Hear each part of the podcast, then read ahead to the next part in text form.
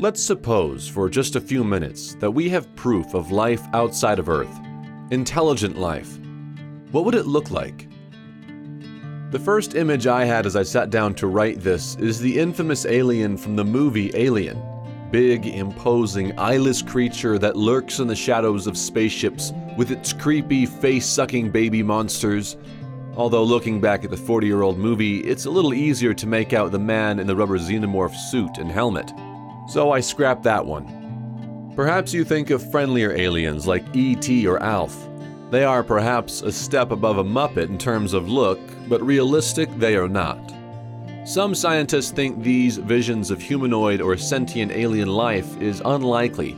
They want us to think that alien life is microbial, in the form of something more akin to bacteria or algae. But the truth is, we don't really know what aliens look like, if they look like anything at all. We've never seen an alien before, not really, not in a way we can easily identify what an entire species of them might look like. So our visions of alien life reflect more about humans than about aliens themselves. And how we respond to the idea of alien life reflects how we feel about human life more than how we feel about extraterrestrial beings. I don't know what aliens look like, but I do know about the story that was in front of me a story about a boy and his family, threatened by the government and concealing a generation's worth of secrets from the world. Now it seemed John's story would resolve one of two ways. Either it all added up to a grand conspiracy only recently uncovered, or it would all come tumbling down. The key was opening up John's safety deposit box and, hopefully, getting that file.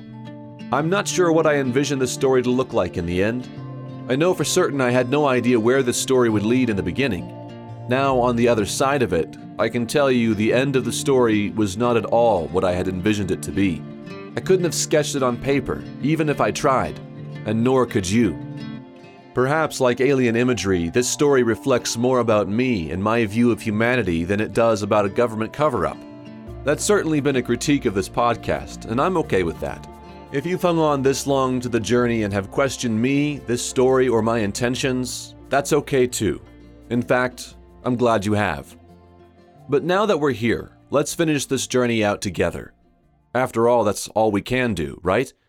I can only promise you that the end will look very different than anything you had in mind. This is Crashed in Roswell Survivors in a Misunderstood City. This episode is brought to you by the International UFO Museum and Research Center.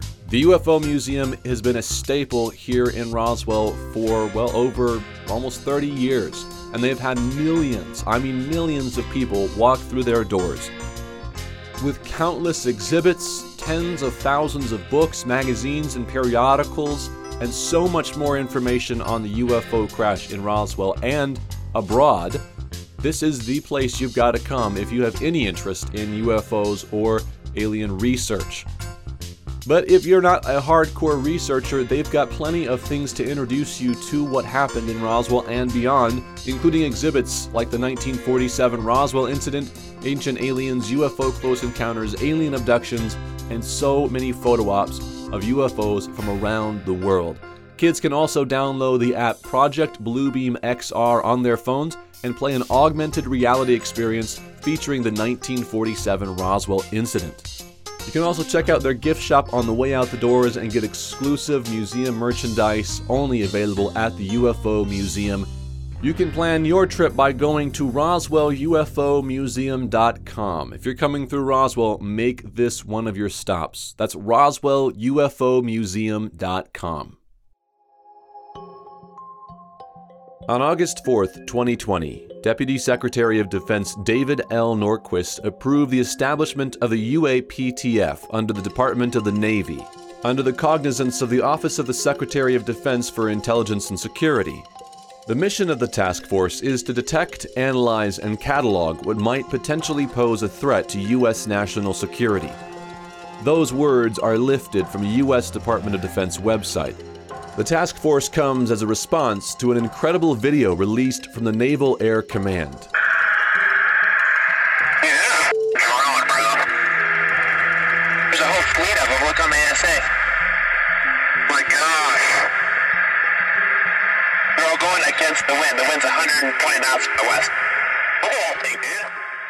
The video features grainy aerial footage of a strange disc shaped object flying in unusual patterns at incredible speeds next to fighter jets. At one moment, the disc begins to rotate forward onto its side unexplainably.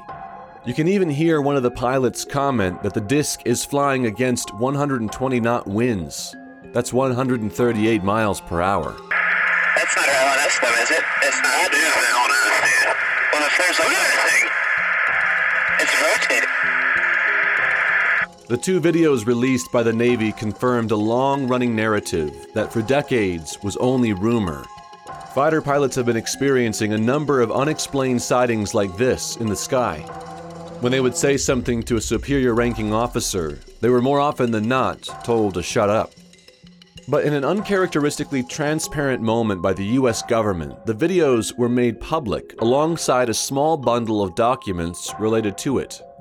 Then in August of 2020, the US decided it was time and officially launched the UAPTF, which stands for the Unidentified Aerial Phenomena Task Force.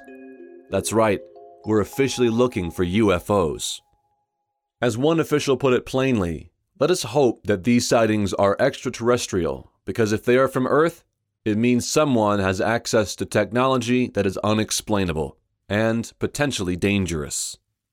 The fact that we are more concerned about our fellow humans being up to no good over an alien species ought to tell us something about ourselves, shouldn't it? So I can understand why John would be nervous about divulging any further information regarding what his mother saw. If it was benign and rather meaningless information, he would still be thrust in a world of extraordinary scrutiny and have a government that, for decades, campaigned to make witnesses to these things look insane. On the other hand, if it was real information she had, it was unlikely the truth would be shared. What's to say a task force, like the UAPTF, wouldn't come along and swoop it up and lock it away, and in doing so, they may still make him look the fool through a smear campaign. They've done it for decades, and John never lived to see the government finally admit what we've been speculating since 1947 that UFOs exist, that they are thus far unexplained, and that there is more to the story than we've been told. So I was determined to chase down the last lead John left us, that file his mother had outlining what she witnessed, potentially locked away in a safety deposit box. But the one person with access to it was nowhere to be found. This episode's also brought to you by Way Way Off Broadway Theater Company. Way Way Off Broadway is southeastern New Mexico's premier theater company featuring live Broadway style shows right here in Roswell. They are constantly raising the bar of performances using professional level lights and effects to bring their shows to life. They've done shows like Les Miserables, Disney's Beauty and the Beast, Singing in the Rain, Grease, and so many other classic Broadway shows. If you're planning a trip to Roswell, make sure you plan it around Way Way Off Broadway season and catch a show while you're in town. You can check them out at waywayoffbroadway.com to check out upcoming shows, get your tickets, and support the arts in New Mexico. That's waywayoffbroadway.com. When I first met John's niece, she seemed excited and ready to help with the podcast research. We left off hoping to stay in touch, especially as Denise gained more access to the estate. A week passed, and I sent her a text to see how things were going. No response. Two weeks passed. I called. No answer, no response. I'm sorry, but the person you called has a voicemail box that has not been set up yet. Goodbye. A month had passed. Nothing. Denise had fallen off my map. If you remember, Denise was the one who reached out to me. She sent me an email as a fan of the podcast, and we subsequently got in touch. But now she wasn't returning my calls, texts, or even the email I sent to her to see what was going on with the estate. John also ghosted me for a while after we first started talking. Maybe it ran in the family. With each passing day I didn't hear from her, I grew more and more anxious. Perhaps she was just a busy person and couldn't get back to me for four weeks. Or perhaps she was tangled up in legal work with the estate and had nothing to report. It would still have been nice to get an update, but it seemed plausible that was the case. But my mind was whirling, sleepless, thinking about all the possibilities and what ifs. So, feeling stuck and needing to do something, I took a drive by John's old house just to jog my mind about what we had been through and to see if any other leads came to mind. All right. I had to get out and see for myself. I brought the recorder along just in case I had something of value to record, but mostly I think I brought it so I could process out loud what I was thinking and feeling inside. I marched up to the window and looked inside. I remember the first time I did this months ago, and I remember seeing the small collection of patriotic medals and flags on the wall of his living room. Now, looking inside that window, I saw Man.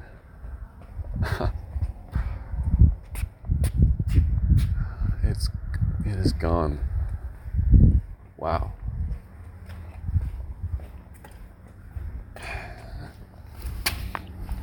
Huh. That's it. That is it. That's it is all gone. Empty. It's like boxes, furniture, all of it is it is empty and for sale. Just just like that. That was it. Whatever was in John's possession, whatever research he had gathered, was gone. The only hope I had to find a link to the rest of John's story was tied up in that safety deposit box. But the person who possibly had access to that was gone too. In a moment of frustration there at the house, I called Denise again. This time, I left another message, for whatever that was worth. Hey Denise, this is Kyle Bullock. Um, I was just driving around and I saw that John's house is for sale. So I'd like to link up with you and find out what is going on, especially if you uh, heard anything or know anything, especially about the safety deposit box that we talked about. So please just call me when you can as soon as you get this. Thanks. A day passed, then two, then four, still nothing. Then, five days after I left that message, I got an incoming call. It was Denise. I stopped everything. Hello? Hey Denise? I'm really glad you called me back. I've been uh I've been really anxious to hear from from you, see what what's going on. Oh, everything's fine, thanks. Good. Okay. Uh hey, I saw John's house is uh, on the market, so I was hoping that uh that meant that you had had some success getting access to the estate or something. Yeah, uh, we got it all cleaned out a couple weeks ago. Oh, you were you were here in Roswell? I wish I mean I wished I would have known if you were you were here in Roswell, I would have been happy to have helped. What what did you do with uh all the stuff that we talked about, the boxes and and things? Oh, that all got thrown away. It was it was in real bad shape. Um, you know, it, it got all wet and rats, and it, it, there were a few things we donated, but most most of it was just not not salvageable. Oh wow, you threw it you threw it away. They threw it away? I was dumbfounded. There were boxes and boxes of material, and they threw them away. Certainly, it was mostly clippings and news stories that had been seen a thousand times elsewhere. But what if there was something in there? Something new and unique? Something never before seen? Wouldn't you want an expert to go through it and see what was worth keeping? Then I remembered. The leading expert in town had retired. They could have donated it to the UFO Museum, and maybe they did donate some things. But the people who look into that sort of thing, they were mostly gone too. Denise carried on. Look, Kyle, it's really been a tough few weeks. I, I that's why I haven't gotten back to you. I it's just been tough. No, that, that's okay. That's all right. I I understand. Uh, there's a lot. There's just a lot going on in the world right now. So, don't worry. Yeah. You know, I I'm sorry I couldn't be more help on your podcast. It's lovely and it it just we just didn't have anything to offer, okay? Listen, listen. What about the the the safety deposit box? Uh, you were you were trying to get access to it, and we were gonna see what it was was inside. empty. It was what? It was empty. There wasn't nothing in it. It was it was empty. Nothing at all. Not a damn thing. So that file that we talked about John and his mother and you never saw that. That nope, there was nothing in there, nothing at all. You know, and and I hate to do this, but I really gotta go. I have a, a appointment. I have to go to the doctor, and um, you know, thanks again for contacting me. That was all very sweet of you, but you know, I I just wish I could be more help, but I just got nothing. So. You, know, Okay. you have a good life, okay? Bye bye. Okay. Bye. Empty. Empty? We came all that way, through hell and high water, conspiracies and all, to find nothing? The Denise on the phone with me during that call was nothing like the Denise on the phone with me the first time. The first Denise was happy, excited, and eager to be part of the podcast and help. The second Denise, weeks later, was low, somber, and even a bit grumpy, and seemed like she wanted nothing to do with the podcast. So maybe she was lying to me in the last call. Maybe she did see something, and maybe there was something in that safety deposit box. It's hard to believe John kept a safety deposit box in his name and have nothing in it. Who would do that? So maybe she saw something, something very damning, and like John, she is covering it up too. Or maybe she, like John, was told to cover it up. Or maybe she lied to me on the first call. Maybe she feigned interest in the show in order to talk to me and get on the podcast. And maybe when they came to his house, they really did discover nothing. Maybe the disappointment was genuine and she wasn't able to talk for long. What if someone else had gotten to that safety deposit box first and emptied it? Maybe. Maybe. Maybe. Maybe all of this was far fetched thinking. Maybe you, the listener, should feel robbed, duped, conned by this whole podcast that ultimately went nowhere. If you've listened this long, it was because something has drawn you into the story enough to see it through. But if you're waiting for a big reveal, a big lead, I hate to disappoint, but it won't be coming. John's story ends here, with nothing. And trust me, whatever disappointment you're feeling, I feel tenfold. Thousands of you from across the globe have tuned in to hear me tell you about this incredible journey, and I've relished your attention. I've racked my brain on how to end this. I wish I had another good cliffhanger to lead you on to more, but I'm afraid there is no more. Instead of a cliffhanger, I feel I'm in freefall. What was all this for? I claim to have started a podcast to learn about my family, but we both know that didn't happen. I know little more about my family than I did at the start. In season one, I wanted to communicate deeper issues of being misunderstood, being forgotten, and being rejected. But deep down, I wanted the story to continue and deliver another season of thought provoking material. Now, at the end of season two, I have an empty box. So, what was all this for? Upon review of our interviews, I'll play something from season one that John said to me at the cemetery, and perhaps it will give us something to part with. Listen closely. Your wife is buried. Is she buried out here? Yeah. Is your wife still with us? Yep. Right over there. Oh yeah. You know, she uh, she fought her own war. Cancer. Oh yeah.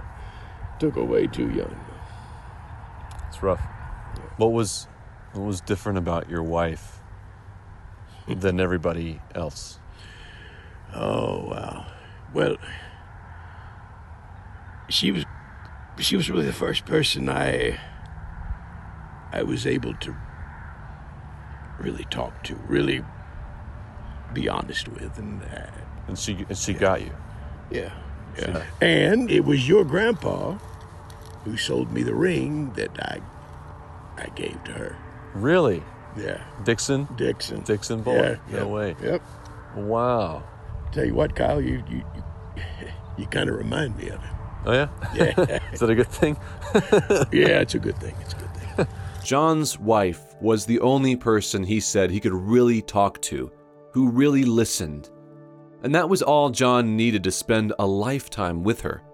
Someone who listened to him, crazy conspiracies, painful war memories, and all the things that made John who John was.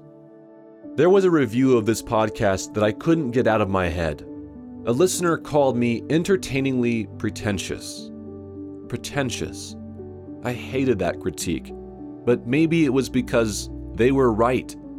At some point in the making of this show, I became more interested in becoming well known for this story and for my social forward views of the world. It became an exercise in my ego instead of a story to tell. But John's words echoed in the wake of an anticlimactic ending. Despite his remarkable story, he just wanted to spend his life with someone who listened.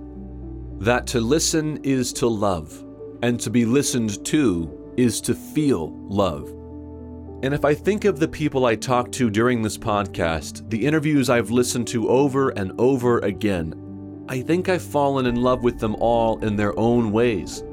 My dad, who carried on a legacy in our family after tragedy, my uncle, who told me stories and ideas I've never heard before, a UFO expert who spent a lifetime being ridiculed or overlooked despite his groundbreaking contributions to the field my friends who have supported me, and so many others in our little desert island in New Mexico. I think I fell in love with my city, a forgotten, misunderstood city filled with broken people who aren't afraid to roll up their sleeves and help each other out. After all, we're all in this forgotten city together. Why not make the most of it? So I got an empty box and a story that came back to the start of nowhere. But in the journey, I developed relationships and a love for the people living right next to me. Perhaps you feel cheated in the ending. For me, this was the first time I really got to listen to the story of my community and some of the people who make it up. I'm grateful I'll walk away from this with a little love for the town I once found unlovable. I hope in some small way the same can be said for you. I'm going to be listening for a while and I would love to listen to you. Send me your stories, your thoughts, your ideas, because you, the listener, are wonderful, valuable people living amongst a world of valuable citizens whose stories are worth listening to. And perhaps along the way, we might just have the opportunity to share another story as remarkable as John's. If you've enjoyed this podcast, please leave us a review and rate us on Apple Podcasts or wherever you get your podcasts. And please be sure to share this story with anyone you think might enjoy my journey with John. You can support this podcast and everyone who has worked on it by visiting crashedinroswell.com and checking out our store with all original Crashed in Roswell gear t shirts, mugs, you name it. I also want to thank my friends Ryan Bishop in production Brian Hunley, who wrote our theme song, and a special thanks to Boyd Barrett, whose influence on me and this podcast has been nothing short of profound. Thank you. If you'd like to know more about new projects I'm working on and new things coming down the pike, you can visit my website, kylerBullock.com. You'll check out more information there about new books and new podcasts that I've got planned in the coming weeks and months ahead. That's kylerBullock.com.